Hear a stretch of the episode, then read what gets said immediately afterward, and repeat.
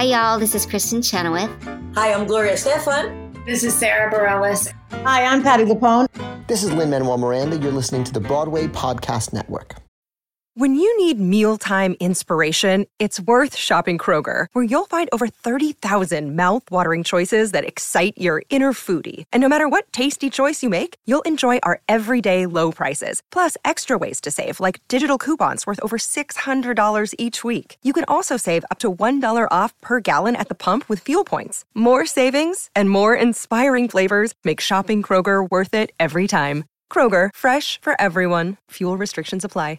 Another day is here, and you're ready for it. What to wear? Check. Breakfast, lunch, and dinner? Check. Planning for what's next and how to save for it? That's where Bank of America can help. For your financial to-dos, Bank of America has experts ready to help get you closer to your goals. Get started at one of our local financial centers or 24-7 in our mobile banking app. Find a location near you at bankofamerica.com slash talk to us. What would you like the power to do? Mobile banking requires downloading the app and is only available for select devices. Message and data rates may apply. Bank of America and a member FDIC.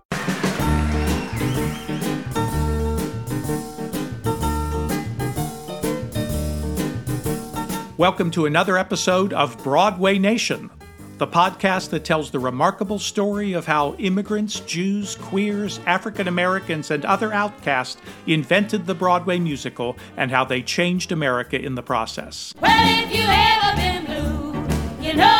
Well,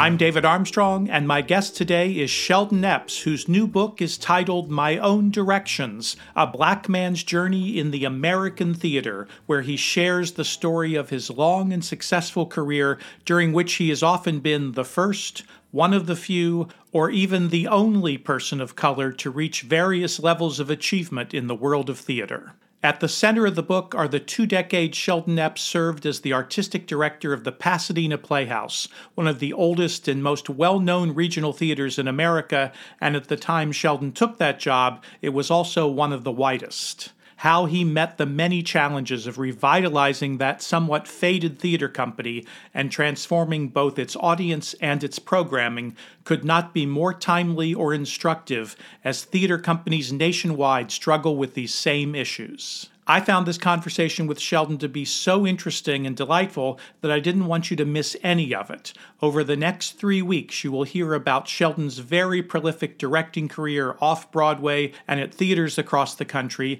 and especially the two hit musicals he created, Blues in the Night and Play On, that took him to Broadway, London's West End, and around the world. Today, we start at the beginning of the story with his childhood in Teaneck, New Jersey, and the inspiration he found in the Broadway musicals of the 1960s and 70s. This episode is made possible in part by the generous support of producer level patrons Paula and Steve Reynolds. And if you too would like to help support Broadway Nation, there will be information about how to do that at the end of the podcast. Here we go.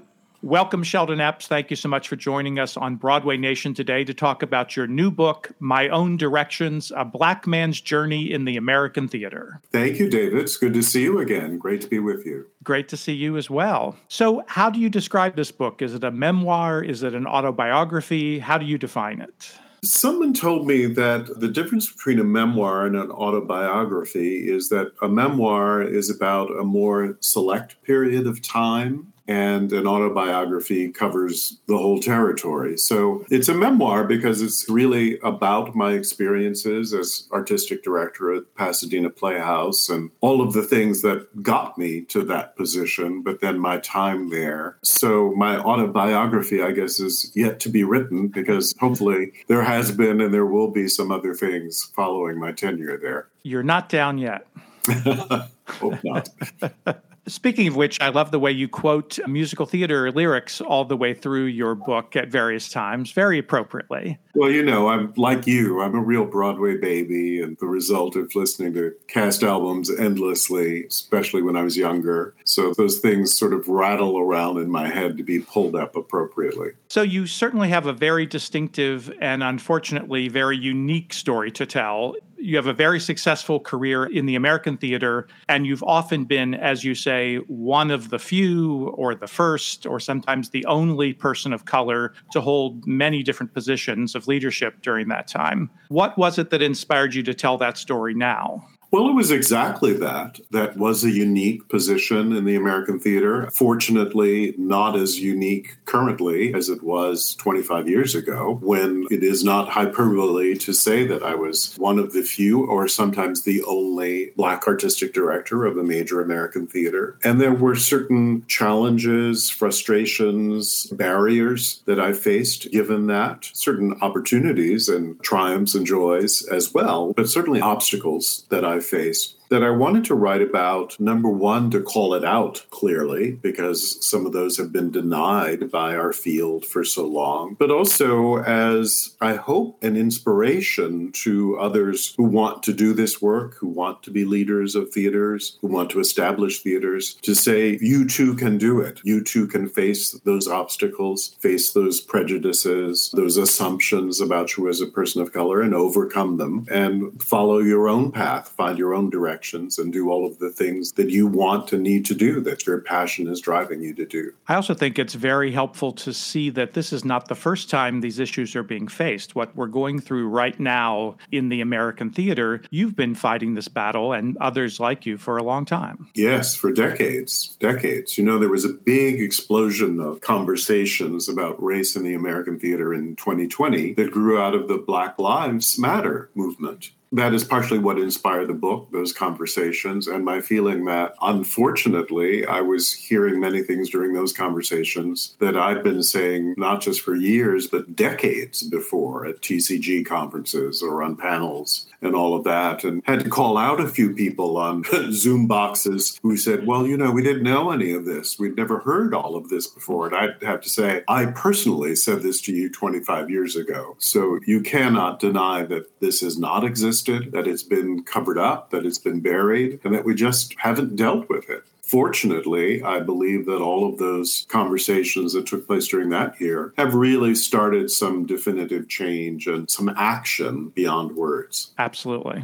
Also, one of the big joys of this book for me was to vicariously share your love and passion for such a wide range of theater plays and musicals, classics and new works. You seem to love them all equally. Yes, I started, as I think you did as well. I started going to the theater very, very young. We moved with my family from Los Angeles to Teaneck, New Jersey when I was 10 years old. It was sort of world shattering and culture shock and all of that. And suddenly went from an all black neighborhood to being the only black kid in many classes in a predominantly Jewish community. So I was learning about a new culture and new languages and new foods and new holidays and all of that. So I was pretty shaken up. And one of the things that my mother did to sort of give me brief vacations from all of that source, you see, uh, one of those words I learned, was to uh, take me to see Broadway musicals. Very early on, I was going to see the original production of Hello Dolly and Sammy Davis Jr. in Golden Boy and Leslie Uggams in Hallelujah Baby and Man of La Mancha and all of those, you know, great classic American musicals. But then I developed a habit of going on my own without my mother. so I just started going to see anything and everything from Shakespeare to August Wilson plays to Noel Coward to Tom Stoppard. And mainly, I think I was attracted because many of those times I didn't know who those people were. I was mainly attracted by the artwork, which is interesting. If a show had a great poster, I'd say, oh, that's something I'd like to see. I understand that. I remember yeah. going to the library at school and getting the New York Times and seeing those full page ads for right. whatever the, the musicals were and just being captivated. Yeah, when the New York Times had that really great arts and leisure section, right? And yeah, you'd see exactly. all of those pages of ads for the theater and what was coming and what was playing. It was you know, like being Alice in Wonderland, just to go through the paper every Sunday. Well, I'm so jealous of you because you got to go there. You got to go to Wonderland. I did. I did. Out there, there's a world outside of Yonkers. Way out there beyond this hick town, Barnaby. There's a slick town, Barnaby. Out there, full of shine and full of sparkle Close your eyes and see it glisten, Barnaby. Listen, Barnaby. I was stuck in Cincinnati. Uh, I got my share of culture there as well because it was also a great arts town. But to be able to just take that trip across the river to New York and see, as you say, hundreds of shows during that period. Yeah, I was so lucky. And the big thing that made it possible was, and this is really telling you how long ago it was, I could get a seat in the balcony for $4.75 or $5. You can't even get a glass of water in a Broadway theater now for $5. So that's what made it possible was I was just able to save up my allowance and some bus money and get across the bridge to New York and see all those wonderful things. And it also happened to be that period where there was a tremendous amount of black actors on Broadway, black performers. What years would you say this is? So Hello Dolly was your first show, so that's 60 64 64. Yeah, because we moved in 64. So it was soon after we moved. There was Golden Boy, there was Hallelujah Baby. Then, of course, that great smart transition that David Merrick did with the Pearl Bailey company of Hello Dolly, which really was an epiphany for me to see all of those beautiful, beautiful black people in those fabulous costumes and that beautiful scenery. Beneath your parasol, the world is all a smile makes you feel brand new down to your toes.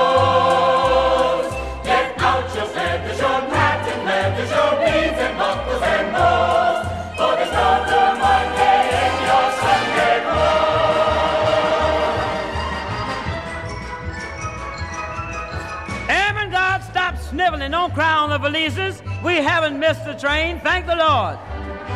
Lovely, you're improving. Now get all 11 pieces. We're seven minutes late. All aboard! All aboard!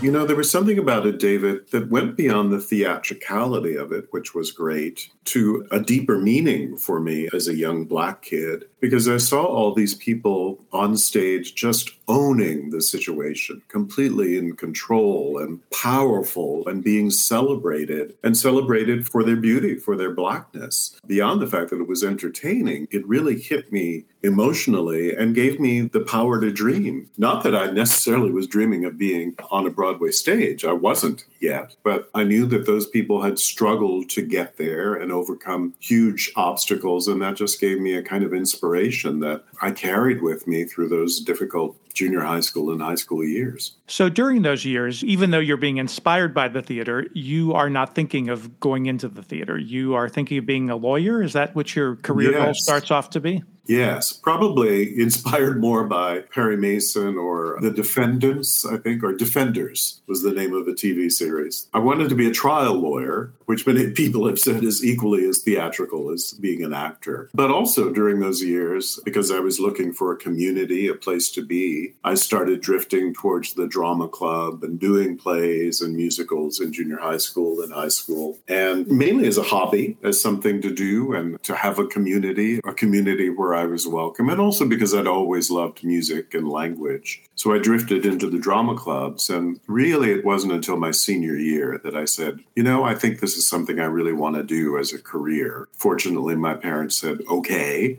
as long as you go to college and get a degree. And that led me to Carnegie Mellon University. One of my favorite questions is what roles did you play in high school? Well, that's a good question for me because the, the, answer is unexpected. Actually, I started out, the first play that I did in ninth grade was Our Town. And surprisingly, I played the stage manager. I probably had no idea what the play was about or what I was talking about, but I got through it somehow. I later played, oh, I can't even remember the character's name, but he's the manservant in Finian's Rainbow who comes in slowly with the drink. And I did the Begat number in that musical. Then I stepped up to really big roles because I played Mordred in Camelot. My big starring role in senior year of high school was, wait for it, I played Henry Higgins in My Fair Lady. Speaking of the first, perhaps the first black person to actually play Henry Higgins and My Fair Lady. You talk about that in the book so effectively and interestingly, how the whole show is double cast, as I remember, except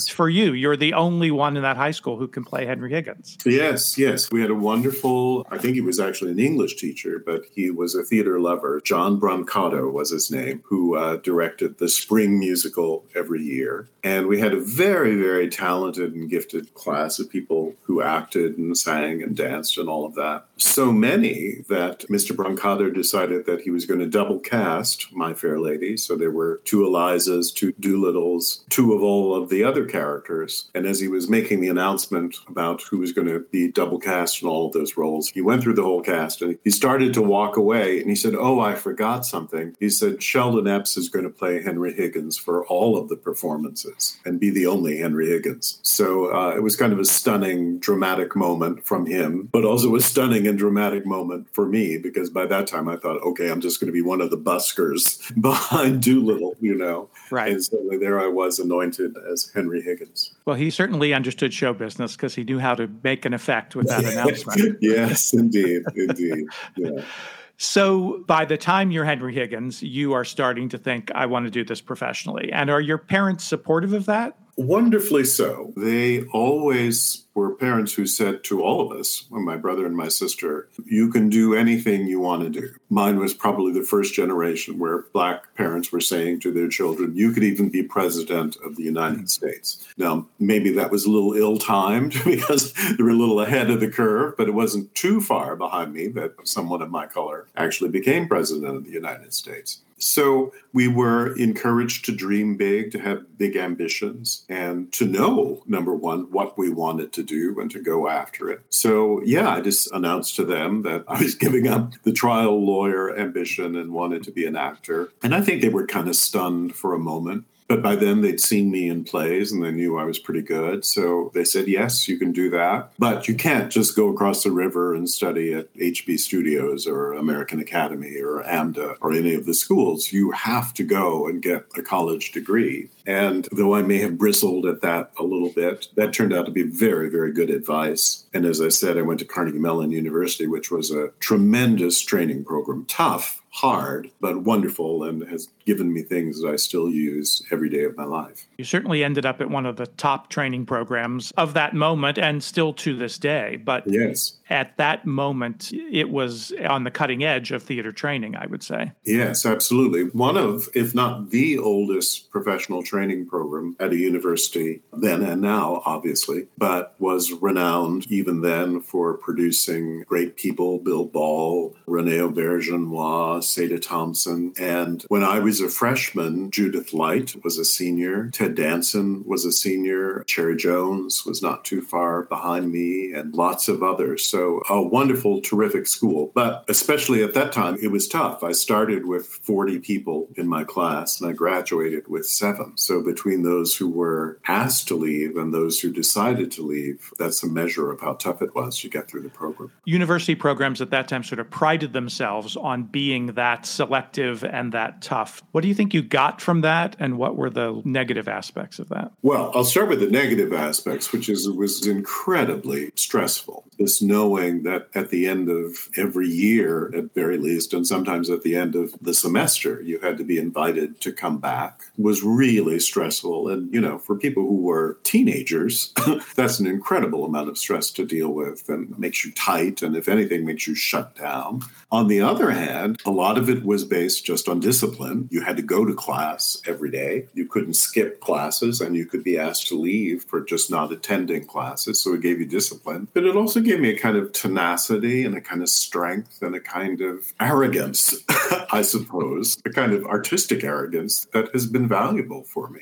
Especially as one of those who survived to the end. Exactly. One of those who survived, and again, as one of the first actors of color to graduate from the program. Not the first, but one of the first people of color to graduate and to get through this tough classical training program. And the training was very classically based. When people were saying, oh, you can't do it, you won't make it, you're going to get asked to leave, you know, it gave me kind of tenacity and arrogance and ultimately confidence because I did survive it. You know, I did make it, I did graduate.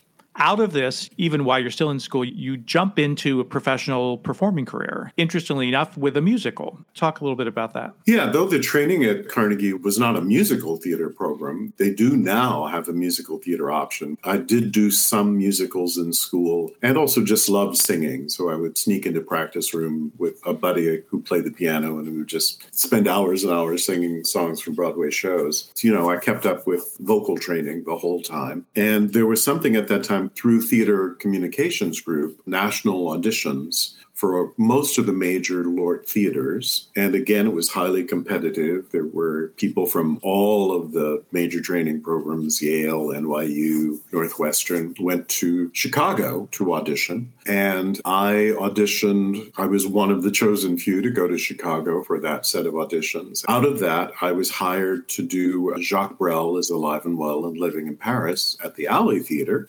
and actually left in my senior year. I think I left in April. I did graduate, though I did not go to graduation ceremony because I was often working at the alley in Jacques Brel, which was another education. You know, I had no idea who Jacques Brel was and what all the songs were about, but got a quick education because I was in a cast of people who had all of them done the show before, either in New York or Chicago. So I had a lot of catching up to do. And this was in that wave when that show, Jacques Brel is Alive and Well and Living in Paris, really swept America. It became a yeah. giant hit off Broadway, one of the longest running off Broadway shows at that time, and I think still to this day is on the yeah. list. And then was produced by every regional theater in America. Yeah. Liter- almost literally. Yeah, oddly. you know, yeah. Given the material and given that weird title, you know, somehow it was produced over and over and over again in regional theaters. Marathon marathon, mara, mara, marathon.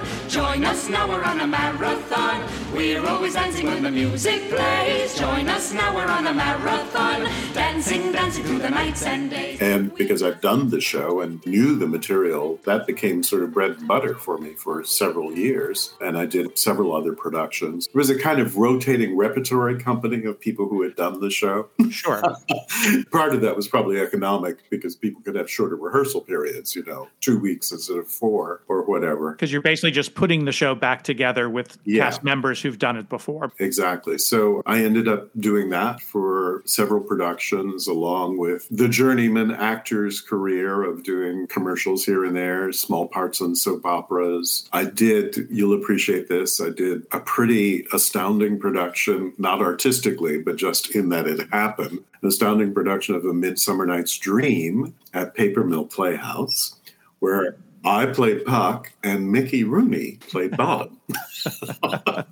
so that was that was kind of a crazy thrill. So yeah, I had a pretty good acting career going. And that acting career leads you to directing. Marathon, marathon, Join us now, we're on a marathon. We're always dancing when the music plays. Don't go away. Sheldon and I will be right back. Hi, this is David Armstrong, and even here in Seattle, warmer, sunnier days are on their way. So it's time to fuel up for them and meet your wellness goals with Factor's no prep, no mess meals. Thanks to Factor's menu of chef crafted meals with options like Calorie Smart, Protein Plus, Keto, or my favorite, Vegetarian, Factor's fresh, never frozen meals are dietitian approved and ready to eat in just two minutes. So no matter how busy you are, you'll always have time to enjoy nutritious, great tasting meals. So, what are you waiting for? Kickstart that new healthy routine with 35 different meals and more than 60 add ons to choose from every week so you'll always have new flavors to explore. And you can crush those wellness goals with dietitian approved meals and ingredients that you can trust. Make every day delicious from breakfast to dessert with restaurant quality meals that feature premium ingredients like filet mignon, shrimp, and blackened salmon, with no shopping, prepping, cooking, or cleaning up. With Factor, you enjoy effortless support for your lifestyle, choosing from six menu preferences that help you manage calories, maximize protein intake, avoid meat, or simply eat well-balanced meals. Here's what you do. Head to factormeals.com slash BN50 and use code BN50 to get 50% off your first box plus 20% off your next month. That's code BN50 at factormeals.com slash BN50, as in Broadway Nation 50, and you'll get 50% off your first box plus 20% off your next month while your subscription is active. Do it today. That acting career leads you to directing, but how do we get there? Well, despite the fact that I was working, as I said, it was a tough path as an actor and particularly as a black actor at that time. This would have been in the mid 70s after I graduated in 73, and a classically trained black actor. Even though I did that Midsummer Night's Dream, there were a lot of doors that were closed. You know, this was well ahead of non traditional casting movement. So, you know, I find myself not able to audition for a lot of things, not being asked to audition, or being dismissed quickly. So I felt like I just didn't have very much control over my career and also just did not like auditioning. Who does? exactly. But, you know, I was not fond of auditioning, and I certainly was not fond of auditioning for people who I thought were not as smart as I was. I got together with four friends that I've been to Carnegie with, and we opened a theater called the Production Company on West 18th Street in Chelsea between 7th and 8th. And really, I joined the company, was one of the founders of the company because it was a place where I could act a role I wanted to act. I could go to this group of us and say, here's a play that I want to do, and everybody else was allowed that same freedom. And so I did plays there as an actor first. But the director of us was a really brilliant young man named Norman Rene, who mm-hmm. went on to a great career, primarily with Craig Lucas. And they did Marry Me a Little together and Prelude to a Kiss and Blue Window. And Norman came to me and said, You know, when I'm directing you and we disagree, disagree about something, I would never admit it at the moment, but I usually think you're right. And you may notice that I come back around to what you've said and I claim it's my idea, which is what we frequently do as directors. Absolutely. so he said, I think you ought to try directing. I think you think like a director. You should do that. It'll be easier for you to do it and for us to argue than the strangers we have coming in who often disappoint us. With my Shakespearean background and my background with Midsummer Night's Dream, I very modestly did a production of A Midsummer Night's Dream in this tiny little space at the production company. You just picked something very easy easy to do. It's your first venture. Very easy. But listen, I was smart enough because it was a play that I knew well. Yeah. And a play that I had great affinity for. And I pulled it off somehow, you know, in this tiny space. We really made a magical production of Midsummer Night's Dream. And so I continued to direct there at the production company, but also started direct at other theaters, Manhattan Theater Club, Playwrights Horizons, Phoenix. There was still the Phoenix Theater Company, and found myself having a career as a director, not not having to audition, which I liked. And so I don't remember making a firm decision, but I suddenly realized that I was a director and that's what I was doing for my livelihood and was making a living. So I never turned back from that it's so interesting how that happens. You go down a path and suddenly you realize, oh, I'm not an actor anymore. I'm not a dancer. Did you mourn that in any way or it just seemed natural and inevitable? Yeah, I didn't mourn it at all, David. I guess actually I felt released in a certain way and at home in what I was doing. I didn't miss acting. As I said, I certainly didn't miss auditioning. I love actors, I love working with actors, but there was something about that repetition from night to night didn't feed me in the way mm-hmm. that it fed other people. I was interested in the, the putting it together and how you make that stack of papers live and breathe as a play and figuring all of that out and putting the pieces together. You know, I was very happy with directing and getting a show to opening night and then not having to be there every single night. I identify with that so strongly. Same thing. Yeah. So I remember the production company very well. It was a hot company in its day and turned out a number of hits. And a show that you create there becomes one of its biggest hits. My mama done told me when I was in pigtails. My mama done told me.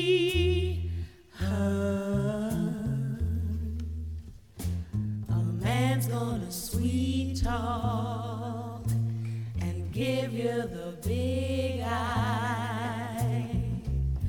But when the sweet talking's done, a man is a two face, a worrisome thing who'll leave you to sing the blues.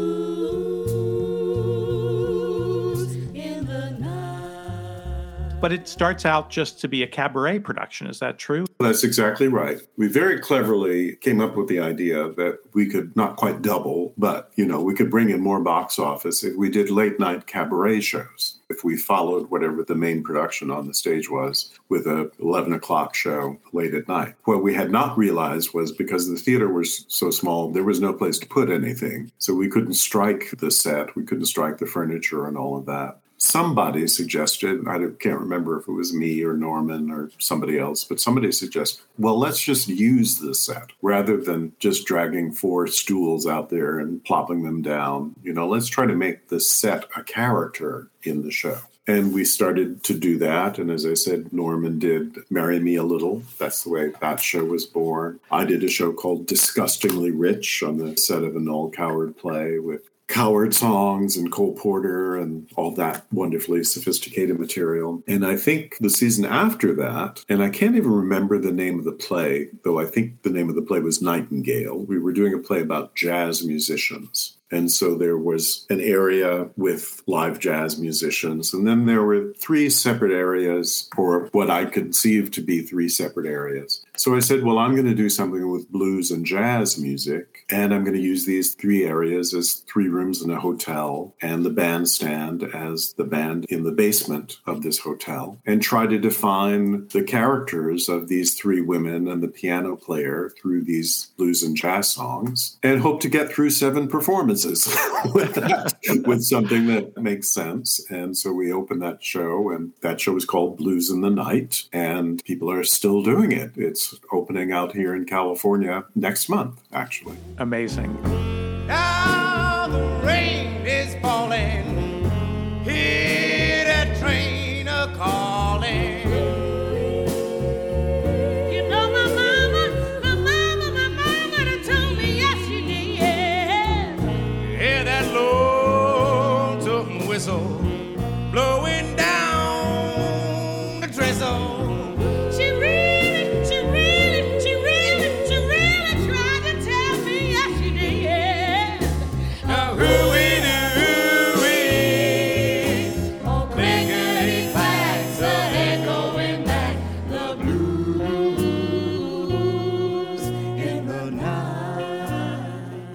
Practicality of what inspired that i find that so interesting that that's what defines the show and what makes the show so unique ultimately You- Yeah. all those limitations become something that actually makes the show successful That's exactly right. you have this unique concept with it Right. It was it was definitely necessity is the mother of invention. We could not move everything that was there, so we had to use it. And you had to come up with ideas that made sense for that physical environment. And by the way, some of them were terrible. So they didn't all work, but there were several that did. And Marry Me a Little and Blues in the Night being the prime example of two that did work very well and actually went on to much longer life. Blues in the Night moved to Broadway eventually and won a Tony nomination. And though it did not run for long, it was nominated for a Tony and then was done in London with great success. And that sort of really gave the show its longer life. When puts you on the map as a director because you go all over the world with the show and all over America after the attention it gets from the Tony Awards. And however that happens, as you say in the book, part of it is the luck of the season that it was in. Yeah. It got nominated. And I also appreciate the candor you have in the book in talking about how the Broadway production was not everything you desired it to be. And you were able to take that and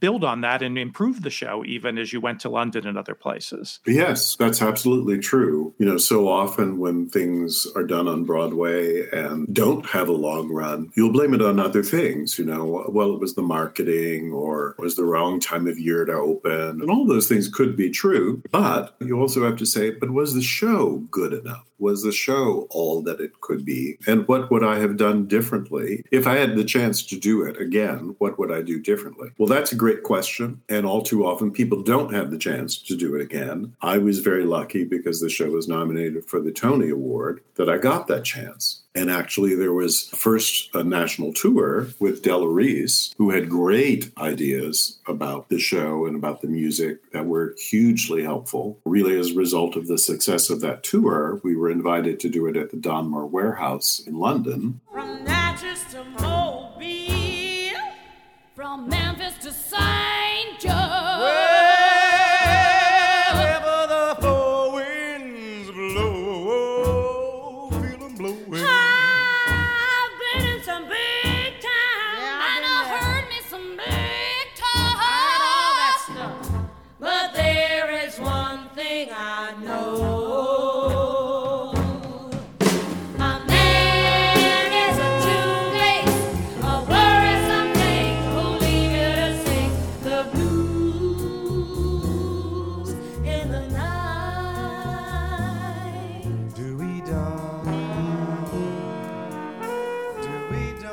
which interestingly was a very similar physical environment to the tiny little production company. But that was really where I had the chance to refine the show, to write some new things for it, some connecting dialogue, which was very helpful, redo some of the orchestrations and arrangements, but to really get it right. In some ways, the Broadway production was the workshop towards the eventual London production, which really took off and moved from the Donmar Warehouse to the Piccadilly Theater and ran for a year.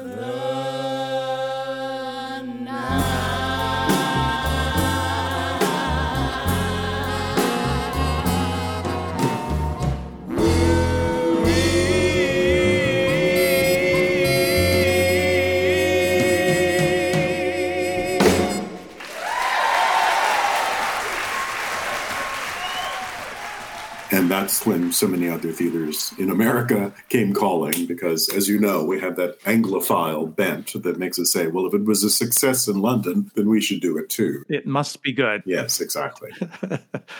I want to take you back to the Broadway production one second because the star of that production was one of those people that you saw on Broadway as a child. What was that like? Yeah, one of the shows that I saw in those early days of theater going was Hallelujah Baby with Leslie Uggams. And from my perch up there in the second balcony, you know, I just fell in love with her. She was so beautiful and so charming and witty and clever and, you know, sang like nobody sang. Just this great, great voice so had huge crush on her. So years later, when we were casting the Broadway production of Blues in the Night, you know, you have that wish list conversation. And I said, Well, God, if I could get Leslie Uggams to play this one role, I'd just be in heaven. Well, several weeks later, I was in heaven because Leslie Uggams walked into the room, still looking as beautiful as ever, singing as well as ever, still singing as well as ever, even now. And that was the beginning of a long, long relationship with Leslie. I worked with her several times over the next 30 years and still have as big a crush on her now as I ever did because she's just a great, great lady as well as a superb performer. I got the four walls, one dirty window blues. I got the four walls, one dirty window blues. If I'd saved my money when I was young and doing well, I wouldn't be here singing in this cheap hotel. I got the four walls, one dirty window blues.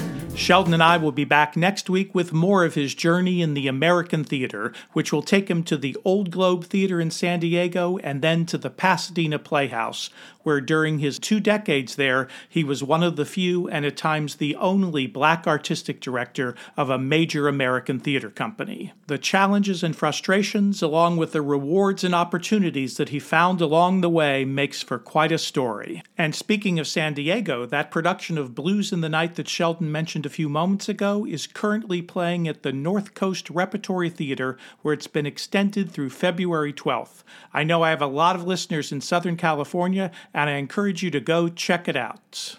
If you're a fan of this podcast, I invite you to become a patron of the show. For a contribution of just $7 a month, you can receive exclusive access to never before heard, unedited versions of many of the discussions that I have with my guests. In fact, I often record nearly twice as much conversation as ends up in the edited versions of the podcast. You will also have access to additional in depth conversations with my frequent co host Albert Evans that have not been featured on Broadway Nation. And all patrons will receive special on air shout outs and acknowledgments of your vital support for this podcast. And if you're particularly enthusiastic about Broadway Nation, there are additional patron levels that come with even more benefits.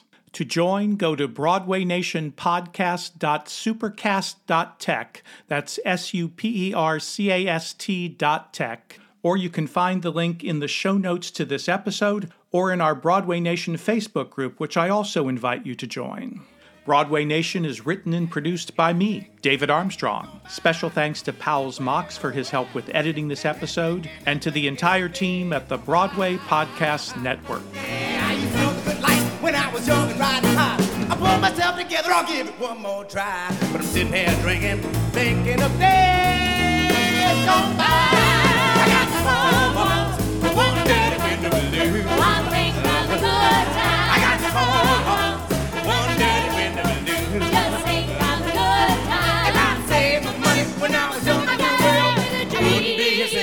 cheap hotel. I got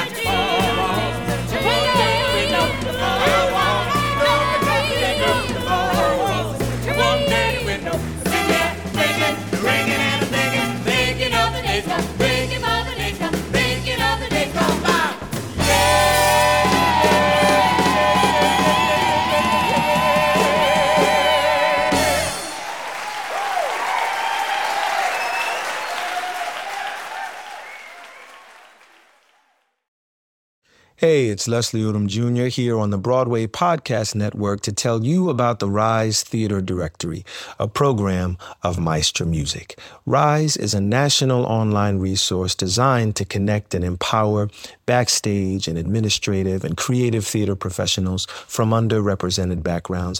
If you work or aspire to work in the theater community, this can help you find your next project. And if you hire theater professionals, search the Rise Theater Directory to find your next team. Create your profile now and get more information by visiting risetheater.org. That's theater with an R E R I S E T H E A T R E dot org because only together we rise.